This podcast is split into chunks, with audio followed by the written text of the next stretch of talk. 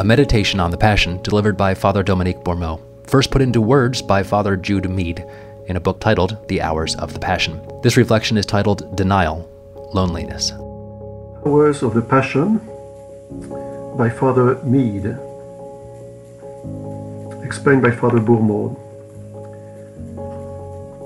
We've seen the first hours of the Passion, the first, third, and fourth.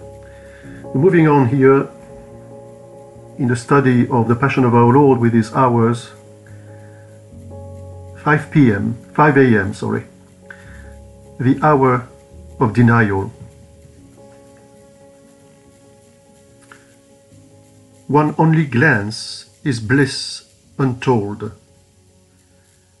Our Lord in his public life had a charm, drew the crowds to the rabbi. His words were electric, charismatic.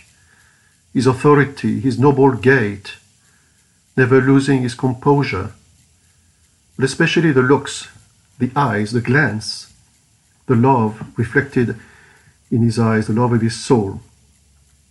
One passage of the Passion reveals the power of a single look of our Lord. When he was led off to prison, Peter saw our Lord looking at him. Lord, the Lord turning looked upon Peter. I prayed for thee, Peter, that thy faith may, may not fail, and thou, being once converted, you may convert your brethren.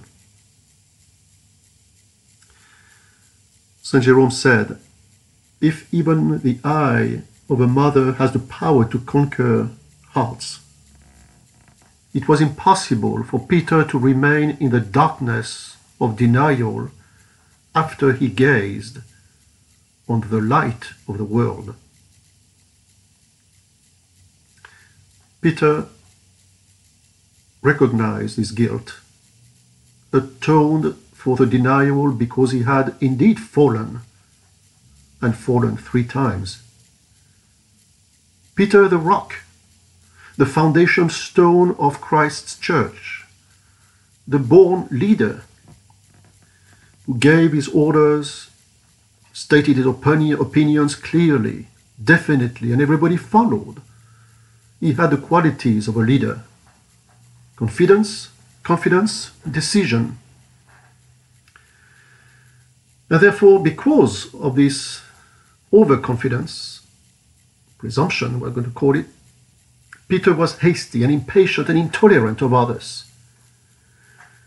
Yet he had a great heart and therefore was forgiven and offered repentance. Our Lord, time and again, had warned Peter of the sorry lot which would be his in the near future. He did not understand. And Peter began to rebuke him Lord, this will not be unto you, this passion that you are talking about, these sufferings you are going to go through. Jesus told him, Go behind me, Satan. That means adversary. You are a scandal to me because you savor not the things of God, but the things of men. Our Lord, through three years, had come to rely on Peter, his closest companion, who felt his was the role of protector, of close friend to our Lord. Our Lord had warned Peter three times to care lest his overconfidence would lead him to ruin. Can't I follow you now? I would lay down my life for you. I'm ready to die, to go to prison and death for you. Our Lord answered, All of you are going to be scandalized about me this night. Well, even if all would abandon you, O Lord, I will not abandon you. Our Lord again, Amen. Before the cock crows twice, you will have denied me thrice. Yeah, Peter says, Though I should die with thee, I, not, I will not deny thee. Events happened quickly and suddenly. They found the apostles unprepared, uneven to the task. Peter, yes, drew his sword and hit Malchus, but after that he ran away like the others. At the moment of the arrest, ashamed. They finally traced their steps back with John to the city and went inside into the court of the high priest. There there was a maid servant, a janitor, who recognized him. You were with Jesus the Galilean. Peter said, I know not what you're saying.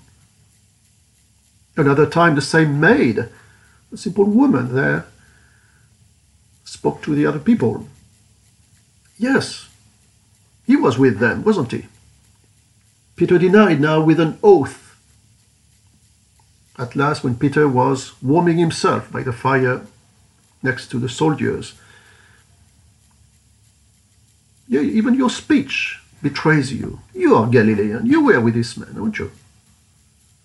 And he began to curse and swear that he knew not the man. And immediately the cock crew. How easy it is to go from one sin to another. Says St. Gregory, sin when it is not removed by penance, by its own weight, soon drags down to another sin. And yet, at that time, Jesus is the man of the hour, the man of the hour of triumph, led from the court of injustice to prison. In the flash of an eye, he reduces the proud apostle to humble disciple. The denier to thrice denier to a penitent confessor. And going forth, Peter wept bitterly. The occasion of his fall was bad companions. Had he stayed close with John, a little apart from the crowd, he would have been saved. Many Christians follow Peter's weakness rather than his immediate repentance. Many are led farther away from God and nearer the fire with their carefree, indifferent attitude of one religion is as good as another. Peter at least did penance. And tradition says, tradition says that he wept till the end of his life.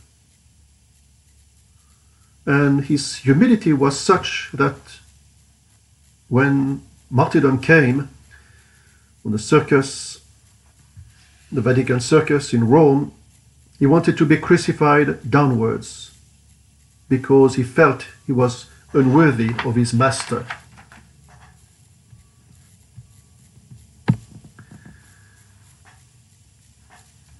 Here is the prayer for the Mead here at the end of this fifth hour of denial.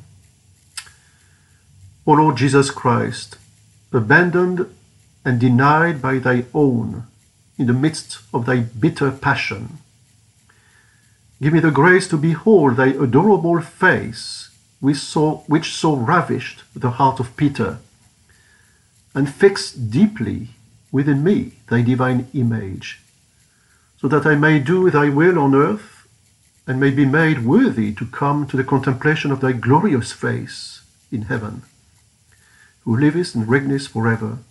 Amen. O heart of love, I put all my trust in thee, for I fear all things from my own weakness, but I hope all things from thy goodness.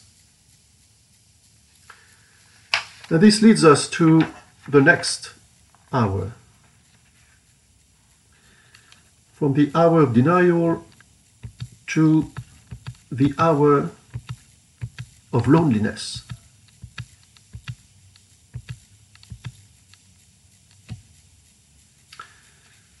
This hour is virtually forgotten, missed out by the artists and literary people. They profusely depict or depicted the ecce homo, the presence of our Lord before Herod and Pilate, Barabbas and Jesus. But they did not. They missed out on the sufferings of Christ at the hands of the Jews. Our Lord was left to the gentle, quote unquote, care of the soldiers and servants of the high priests. This is the loneliest hour of his passion. Quote, and men that held Jesus mocked him and struck him. They blindfolded him and smote his face and asked him, Prophesy, who struck you? And blaspheming said many other things against him. It was well that the prison of Jesus was subterranean, underground. It would have been improper that such orgy, orgy of wickedness and injustice be revealed to the public eye. St. John Chrysostom said, On that night, all the pits of the infernal world were unlocked, and after breaking the bolts of hell, Lucifer and his satellites rushed to Jerusalem, took possession of the bodies of all, Jews and pagans alike, to pour out on Christ through them their long stored hatred, envy, anger, rage, and all their fury. Our Lord, by then, probably half dead for the lack of sleep, the loss of blood, the forced march, standing for the trial, and etc. Our Lord, chained as a common criminal, is the sport of jailers. They cover his face with a veil they cannot bear the sight of this Lamb of God. In jest, they mock him as a prophet, and also because they cannot stand the piteous gaze of the man God. He is kicked, buffeted, with rods and spikes and spittles. They, plug the, they pluck the hair of our Lord from his head and his beard. Isaiah, 700 years before had prophesied. I've given over my body to the strikers, and my cheeks to them that pluck them. I've not turned away my face from them that rebuked me and spat upon me. And now they begin to blaspheme our Lord. They insult Jesus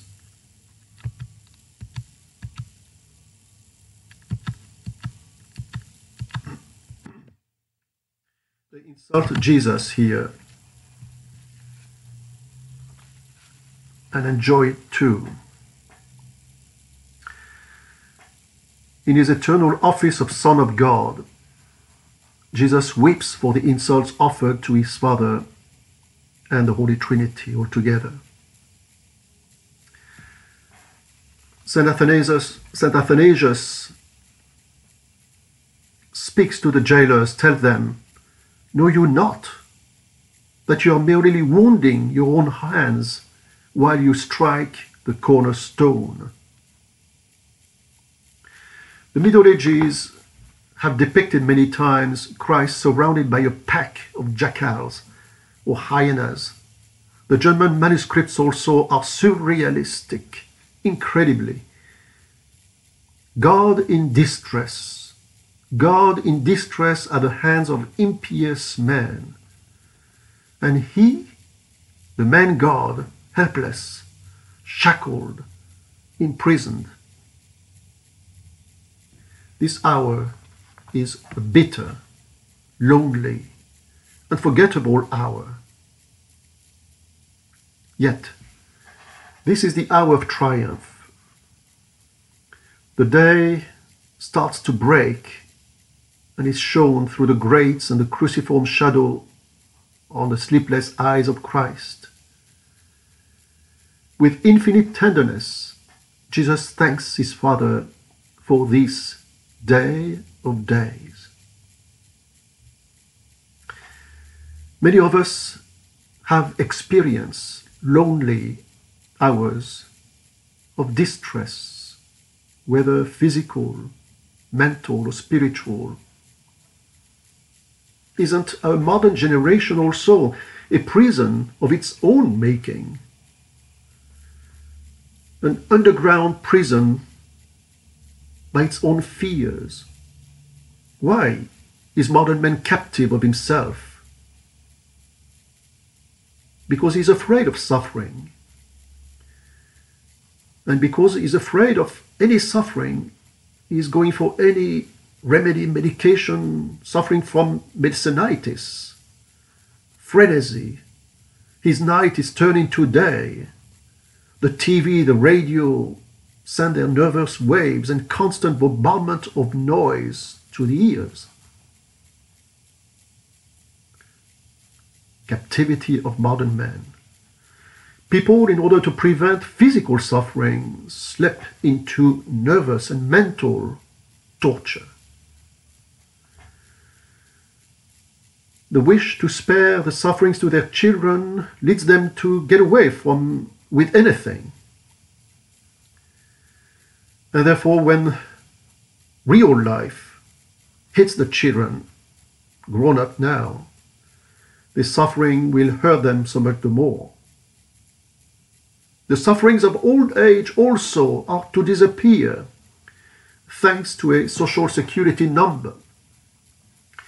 God's will, God's providence do not enter the mind of the makers of a better world. Brave new world. Their answers to suffering are short and really short lived too.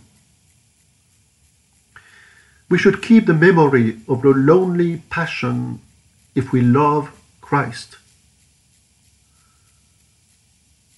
No one can ever feel alone or unloved who has meditating on the sufferings of Jesus in prison.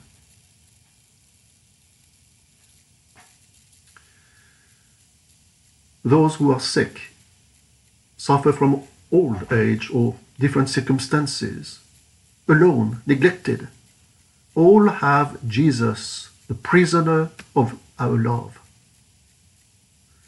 I am the Lord thy God, who take you by the hand and say to you, Fear not, I've helped you. Here is the prayer Father Mead gives us at the end of this uh, hour, sixth hour of loneliness.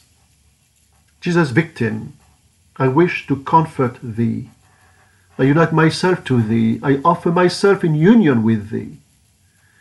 I count myself as nothing before thee. I desire to forget myself in order to think of thee, to be forgotten and despised for love of thee, not to be understood, not to be loved except by thee. I will hold my peace that I will may listen to thee. I will forsake myself that I may lose myself in thee who livest and reignest forever. Amen. Sacred Heart of Jesus, convert all poor blasphemers